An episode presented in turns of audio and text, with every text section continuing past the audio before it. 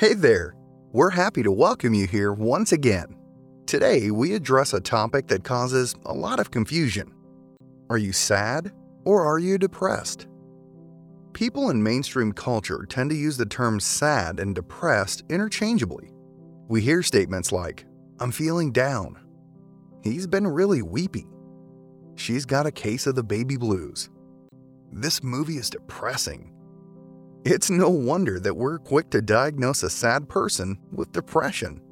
Conversely, we tend to minimize or brush away the symptoms of a depressed person because we believe they're just sad and will snap out of it.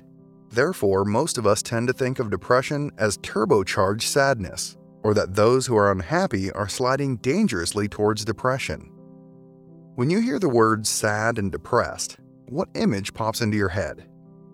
Do you see a person crying? Do you see a black and white spectrum where sadness is at one end and depression is on the other? If crying is present in both, how would you know the difference?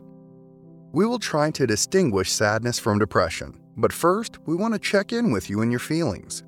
We will put you in three scenarios, and you decide what depression or sadness looks like.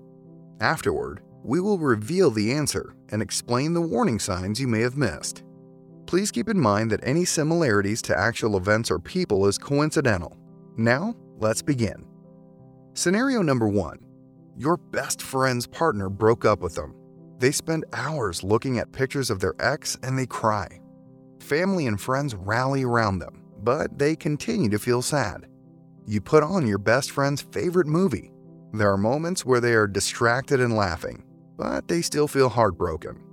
Is your best friend sad or depressed. Scenario 2 You notice your coworker is having trouble concentrating at work. You find her sitting alone at her desk during lunch and gently ask if they would like to talk. She gloomily says that she doesn't understand why she suddenly feels so sad. She just can't seem to shake it off and enjoy the things that once brought her joy. Is your coworker sad or depressed? Scenario number 3 your cousin's best friend since childhood has passed away. Instead of being sad, your cousin is extremely irritable.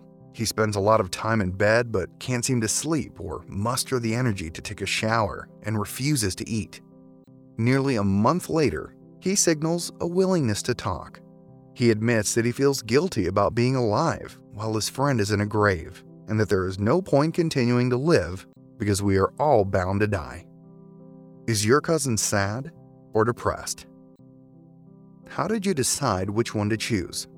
Are there signals other than being sad that you picked up on? Did you feel confident in your decisions? Let's see how you did.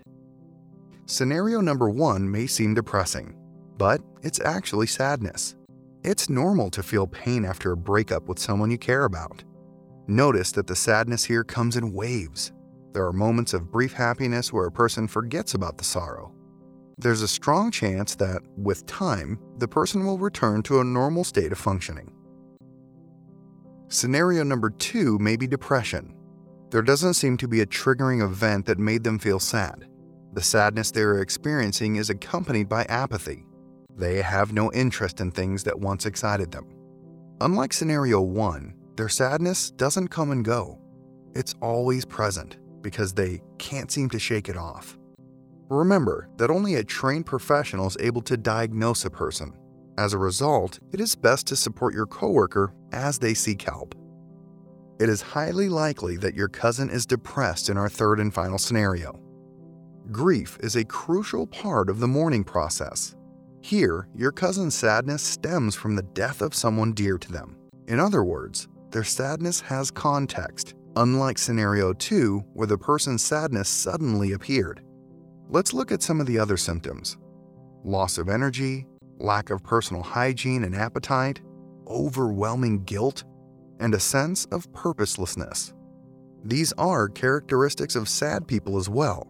What pulls this situation into depression territory is the length of time. If sadness and other feelings, like those described in this scenario, are constantly present over two weeks, it's a sign of depression.